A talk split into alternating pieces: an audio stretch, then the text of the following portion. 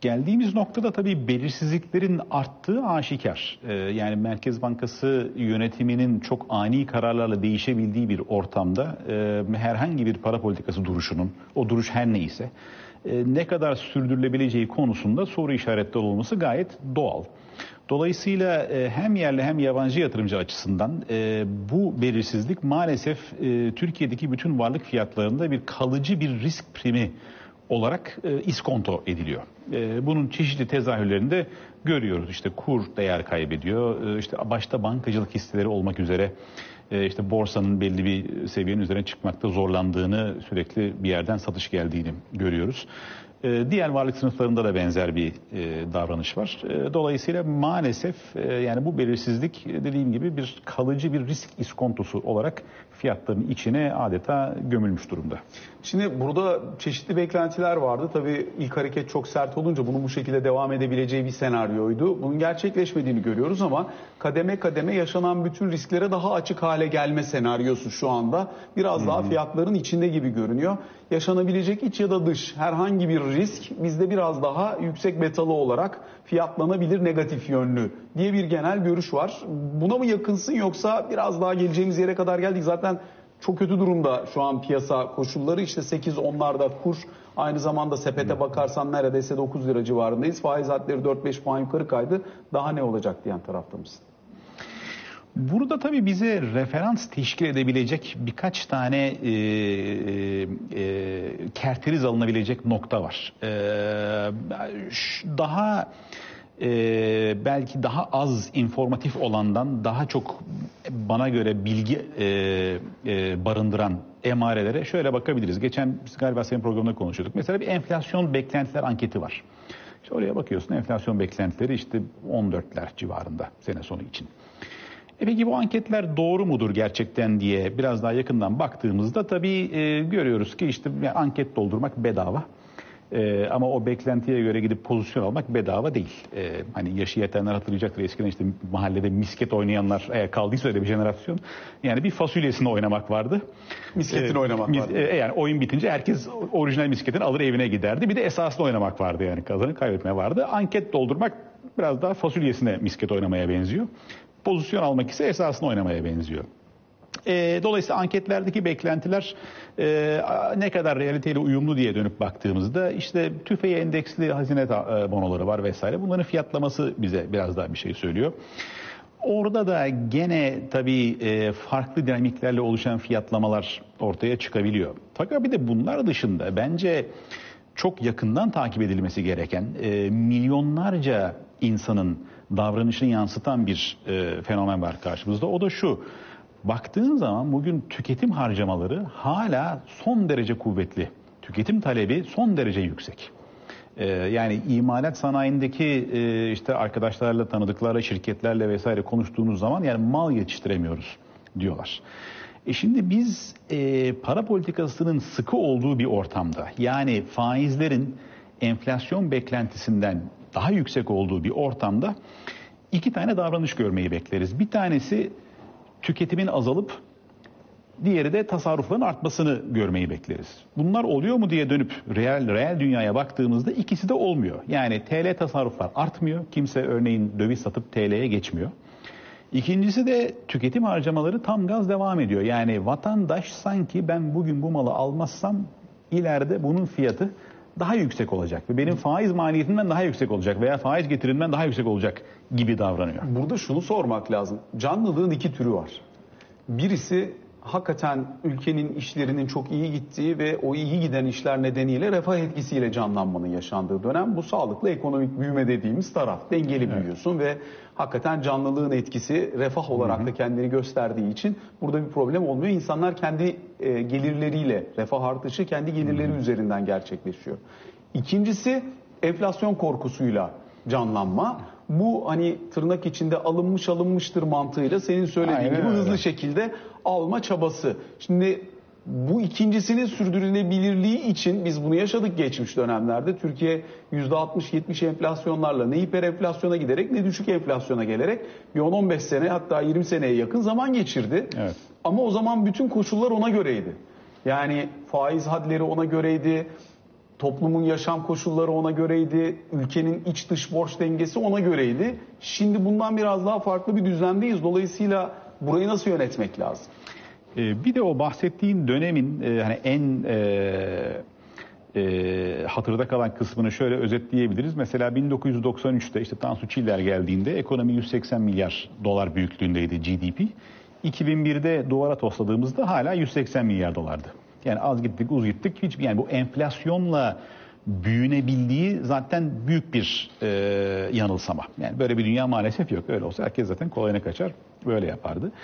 E, vatandaşın da davranışına baktığımız zaman senin de belirttiğin gibi sanki ya alınmış alınmıştır biz bunu şimdi alalım ileride almak daha zor daha pahalı olacak gibi davranıyor. Yani bunun teknik ifadesi sanki enflasyon beklentileri bu işte piyasa profesyonellerinin belki işte biraz daha da böyle bir işte nezaketle doldurduğu anketlerde ortaya çıkan rakamdan çok daha büyük bir enflasyon beklentisi varmış gibi davranıyor.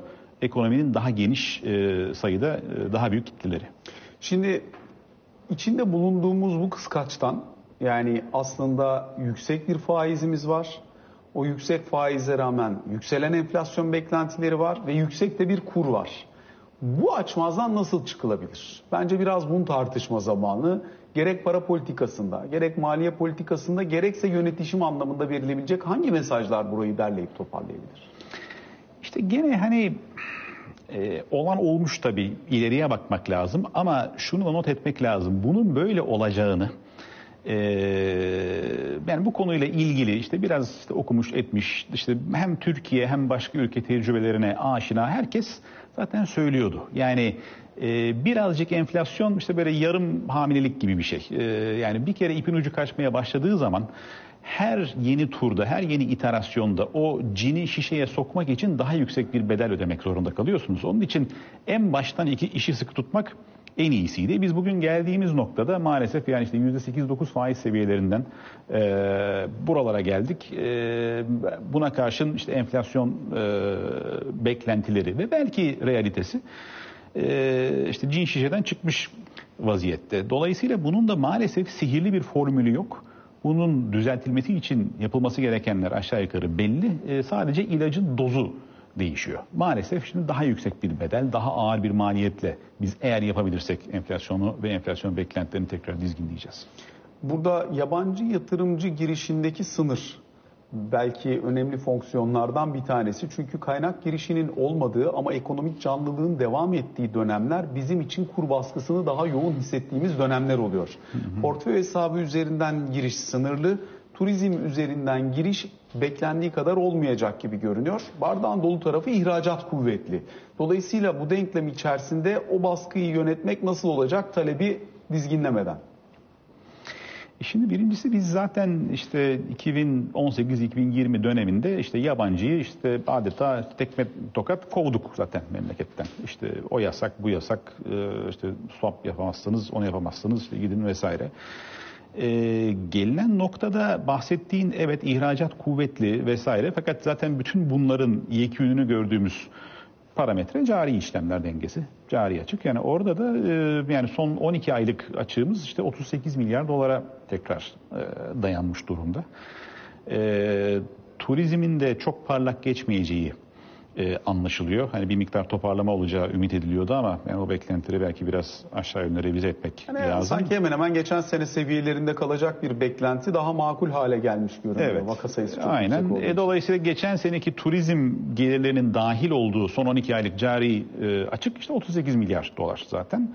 E, bunun nasıl finanse edileceği konusunda veyahut da finanse edemeyeceksek o zaman bu kadar yüksek cari açık doğuracak bir e, büyüme gerçekleşmeyecek mi? Ee, yani bu sorulara biraz e, kafa yormak lazım ki sanırım örneğin e, borsaya yansımaya başlayan e, olumsuz e, fiyatlamanın bir kısmı da zaten bu makro e, uyumsuzlukların e, pratikteki tezahürleri ne olabilir diye dönüp baktığınız zaman e, işte başta da bir cephe hattında bankalar olmak üzere e, reel sektörün bundan olumsuz etkileneceği bir miktar fiyatlanıyor. Peki şimdi bizim kendi piyasa dinamiğimiz üzerinden konuşacak olursak mesela Borsa İstanbul dedim. Borsada hala canlılığını koruyan belli başlı alanlar var. Ama buna mukabil özellikle BIST 30, BIST 50 üzerinden baktığımızda biraz yorgunluk alametlerini hissettiğimiz e, alanlar da var. Şimdi yabancı yatırımcı takasının normal koşullar altında yüksek olmasına alıştığımız yerler buralar. Yabancısız kendi dinamiğiyle bu piyasa ne kadar gidebilir? Bu birinci soru. İkincisi çok halka arz geliyor. Dolayısıyla bu yeni gelecek olan halka arzlara da bir miktar kaynak alokasyonu eğer bireysel yatırımcının kendi portföyü üzerinden olacaksa bu ekstra bir baskı yaratıyor olabilir mi endekste? Yaratıyor olabilir. Gene senin programlarından birinde konuşmuştuk. Ee, Sene başı gibiydi zannediyorum. Ee, yoğun bir halka arz e, takvimi var önümüzde. E, bu esnada da bir miktar yabancı yatırımcı hem borsaya hem sabit getiriye tekrar geri gelmeye başladı. Bunların gelmesiyle beraber e, şu anda tamamen yerli yatırımcının üzerinde olan bu yükün bir kısmını yabancı omuzlayabilir. E, omuzlarsa iyi olur. Aksi takdirde zaten bu fiyat seviyelerinden bu kadar halka arzı borsanın absorbe etmesi çok kolay değil diye konuşuyorduk. E şimdi yabancı yatırımcı yok ve öngörülü bir gelecekte de pek gelmeyecek. Dolayısıyla bu yeni halka arzların bir miktar e, fiyat baskısı oluşturmasını bekleyebiliriz. Buralarda tabii bireysel yatırımcıya düşen miktarlar çok düşük oluyor. Yani her bir halka arzda 800-900 bin yatırımcı talebi. Bunlara işte birer ikişer lot ancak düşüşü. E, buralara daha fazla kendisine kaynak gelebilmesi için, daha fazla hisse alabilmek için kredili pozisyonlar vesaireler. Çünkü burada hemen hemen bu kadar ilginin olduğu yerde halka arzdan alamayan ertesi gün yakalamaya çalışıyor. 2-3 tavan gördükten sonra elinden çıkartanlar var. Onu devam ettirmeye çalışanlar var. Bu bir sarmal şeklinde gidiyor ama hani bir yerde bir zincirin kırılma riski de var. Hani bir örneğini gördük mesela Turex'te ama benzer bir e, riski görüyor musun? Görüyorum. Muhtemelen bu tür örnekler e, artarak devam edecektir. E, çünkü özellikle belli standartta e, şeffaflık, belli kalitede işte yatırımcı ilişkileri, işte finansal şeffaflık vesaire talep eden ve bu baskıyı koyan tecrübeli kurumsal yatırımcıların, yabancıların piyasadaki göreceli ağırlığının azaldığı durumda o boşluk işte bahsettiğin türden işte daha kısa vadeli yani manipülasyon kelimesini demek istemiyorum ama biraz daha e, işte Alaturka biraz daha irrasyonel fiyatlamaya yol açan aktörler tarafından dolduruluyor. E, muhtemelen pek çok küçük ve orta ölçekli şirket bir daha göremeyeceği fiyat zirvelerini görmüş durumda. E, yani buradan uzunca bir süre bu yatırımcılar... Yani enerji şirketi halka açılıyor 12 çarpanla. Eşleniği hatta daha büyük 7 çarpanla işlem görüyor mesela. Evet e, yani hani burada tabii isim zikretmek doğru olmaz ama e, yani e, fiyatlamalarda sıkıntı olduğu bu oyunun sonunda elinde bu hisseyle kalacak olan yatırımcıların bu kararlarını uzunca bir süre gözden geçirmek için bol bol vakitleri olacağı bir yolda olduğumuzu öngörmek çok zor değil bana göre. Şimdi bir değerlemeleri belli bir seviyeye gelmiş, yabancı eksikliği nedeniyle gerçek anlamda değer içeren şirketlerin ise ucuz kalmış olduğu ama ucuz kalmaya da uzun süredir devam ettiği bir piyasa. Evet, evet. Bu borsa tarafı. 8-10'lara gelmiş, 9 liraya yaklaşmış bir sepet kur. Dolayısıyla aslında buralarda daha ne kadar gidebilir dediğimiz bir e, kur. Öbür taraftan da özellikle 19'lara gelmiş bir mevduat faizi var. Dolayısıyla mevduat faizinden vazgeçip stopaj avantajı da var ken üstelik evet. dönüp buralarda pozisyon almanın da belli bir taşıma maliyeti oluşuyor. Evet. Şimdi burada ne yapması lazım yatırımcının? Ee... Herkesin kendi meşrebince evet de ama aklı bir parça daha e, ileriye dönük yorabildiğimiz zaman ortaya çıkan tablo ne gösteriyor bize? Ee, birincisi e, özellikle yakın gelecekte bir döviz ihtiyacı olmayan yani bir döviz ödemesi vesaire yok. Yani hayatını TL kazanıp TL harcayarak e, idame ettiren geniş kesimler için e, Türk lirası yatırımların ben cazip olduğunu düşünüyorum.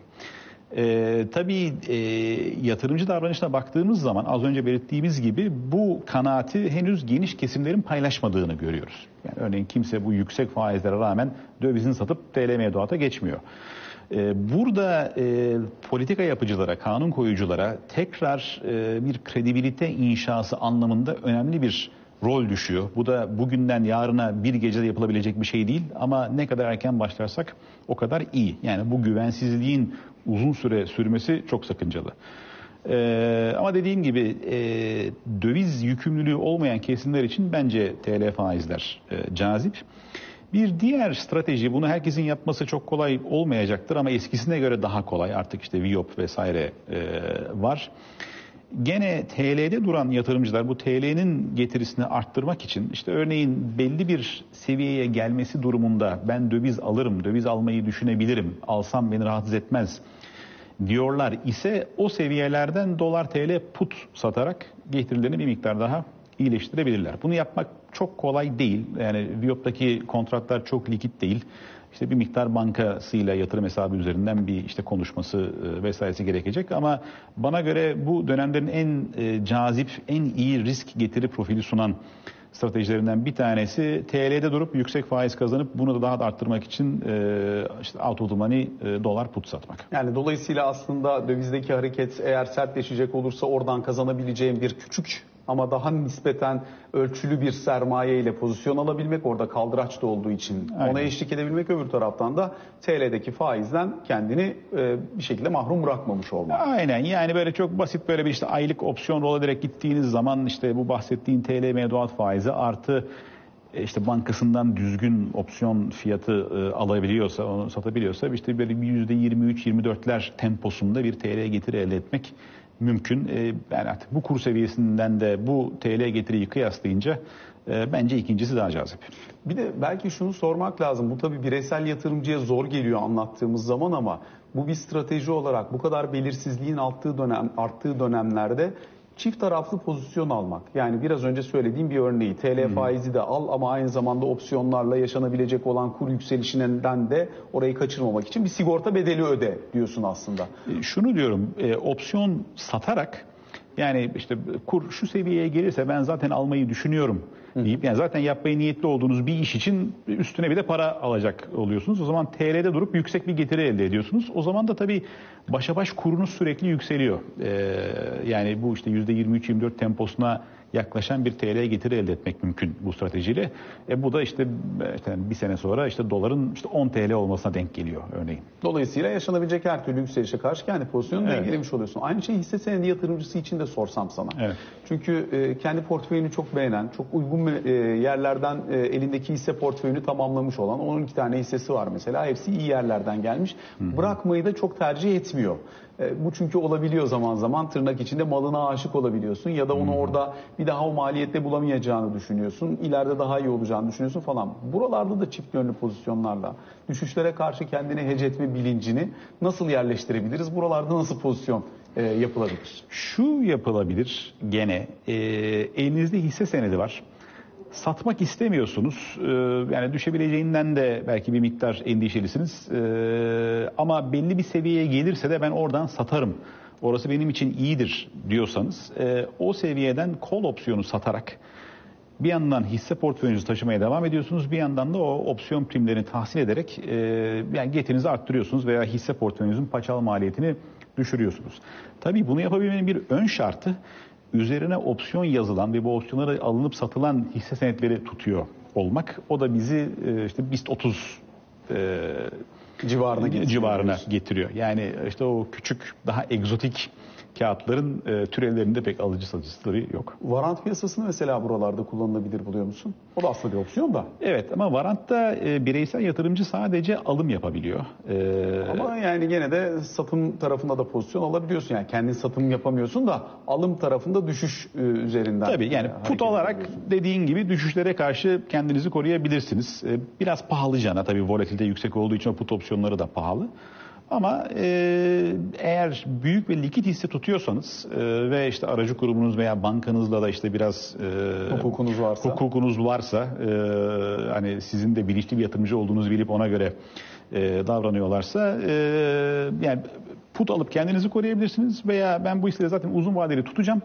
E, belli bir seviyeden satmayı düşünüyorum. Onun da adını koyalım. Ben işte gene işte hisselerinde biraz daha uzun yapmak mümkün. Mesela 3 aylık kol satayım. Oradan satarsam üzülmem, satmazsam da en azından cebime opsiyon primi almış olurum gibi gibi stratejilerle bu dönemi geçirmek lazım. E, Çünkü gene programın başında konuştuğumuz gibi muhtemelen e, borsanın biraz hareketli olabileceği, bir miktar belki hayal kırıklıkları yaratabileceği bir dönemde olduğumuzu düşünüyorum.